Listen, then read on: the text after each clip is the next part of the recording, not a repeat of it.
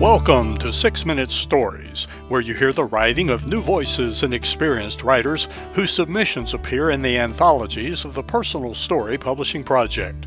Now, in Season 5, you will hear stories from our sixth collection, Curious Stuff. Find links to Six Minute Stories and to the Personal Story Publishing Project at randelljones.com.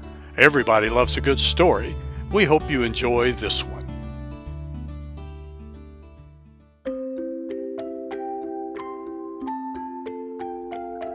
Music Box Memories by Barbara Houston. A four inch round metal music box sits on my closet shelf. Small decorative flowers surround the outside of the box. A gold rosette adorns the top.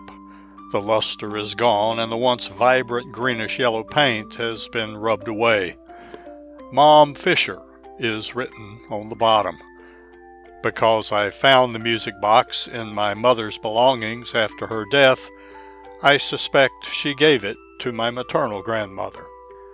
To my delight and surprise, it still plays around the world in 80 days, the theme song of the 1956 movie with the same name. As I listen to the sluggish sound emanating from the music box, memories of Mom Maw, my loving grandmother, fill me. Mom Maw was born in 1891 and lived a life of hardship in West Virginia, but never complained. She was eight years old when her mother died. She and her eight brothers and sisters were sent to live with various relatives. Common in the early 1900s, those who were poor did not finish school.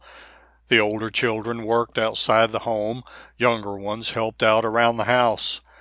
My grandmother learned to cook, clean, sew, raise chickens, and do whatever chores were needed. At 15, this dimpled young girl married. She and my grandfather had seven children, but tragically, he was killed in a work related accident in 1927. His bereaved wife was widowed at age 36 with six children to care for, the youngest being my mother, age 2. She had already buried one of her babies. Having little schooling, Mama did what had to be done to care for her family. She cleaned houses and churches, took in laundry, wallpapered, sewed, and cooked for others. This frugal woman lived in a small two bedroom frame house. I loved spending the night with her when I was young, especially when it rained. Sinking into her cocoon like feather bed, I listened to the raindrops spattering on the tin roof.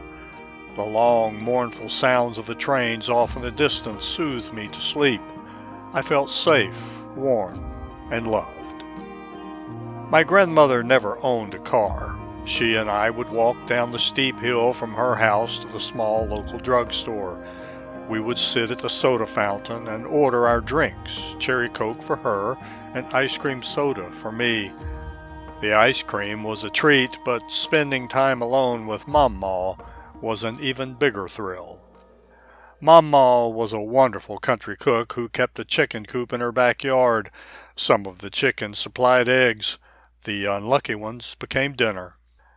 My grandmother's wrinkled face was soft and gentle, but she could grab a chicken, wring its neck, chop off its head, watch it run around until it flopped over, then pluck its feathers and fry it up for dinner. Mama's metal rimmed glasses sat snugly on her smiling face. Her silvery gray hair was pulled back and covered with a hairnet. I remember her in the kitchen wearing a faded print dress with a bib apron that hung loosely on her slightly rounded figure. When I was about 10, I spent a week at the 4 H camp where she was the head cook. I felt so proud that my grandmother could prepare such delicious meals for the campers and staffers. I especially remember the delicious buttery biscuits she baked for breakfast. My teenage years were challenging, living with my conservative Baptist preacher father. I frequently escaped to my grandmother's apartment where she had moved when she could no longer walk up and down the steep hill to her house. She was my rock and my soft place to land during those turbulent years. She served as a sounding board and listened without judgment, offering me support and encouragement. My parents were not aware that my future husband and I often met at her apartment away from the prying eyes of my father and three brothers. Mom-Ma would retire to her bedroom for the evening and give us privacy in the living room. When it got late, she would gently remind us of the time. Mom-Ma died at 77. My husband and I were living in Charlotte, North Carolina, and soon expecting our first child. My doctor advised me not to attend the funeral in West Virginia. I was sad I could not be there to honor her and was disappointed realizing that Mom-Ma would never see her great grandchild. I guess I had always imagined she would. I will never know when and why Mother gave that gift to my grandmother. Although I cherish the music box with its faded decorative flowers and gold rosette, I treasure even more the memories it holds. Although my beloved Mama is gone, the beauty and the music of her life play on. Copyright 2022, Barbara Houston. Barbara Houston lives in Charlotte, North Carolina.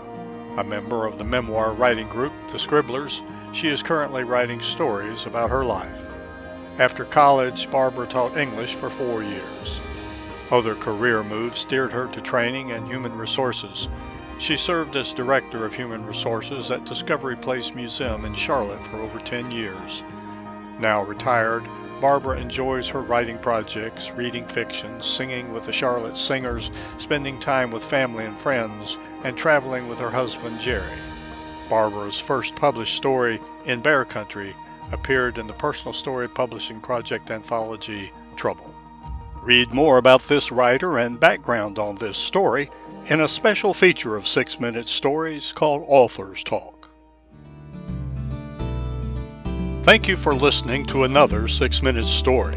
You can read them all in the six anthologies of the Personal Story Publishing Project. Find the link to our online store at randelljones.com. That's R A N D E L L Jones.com. There you can learn about submitting your own story for consideration for our next personal story publishing project. And remember, everybody loves a good story.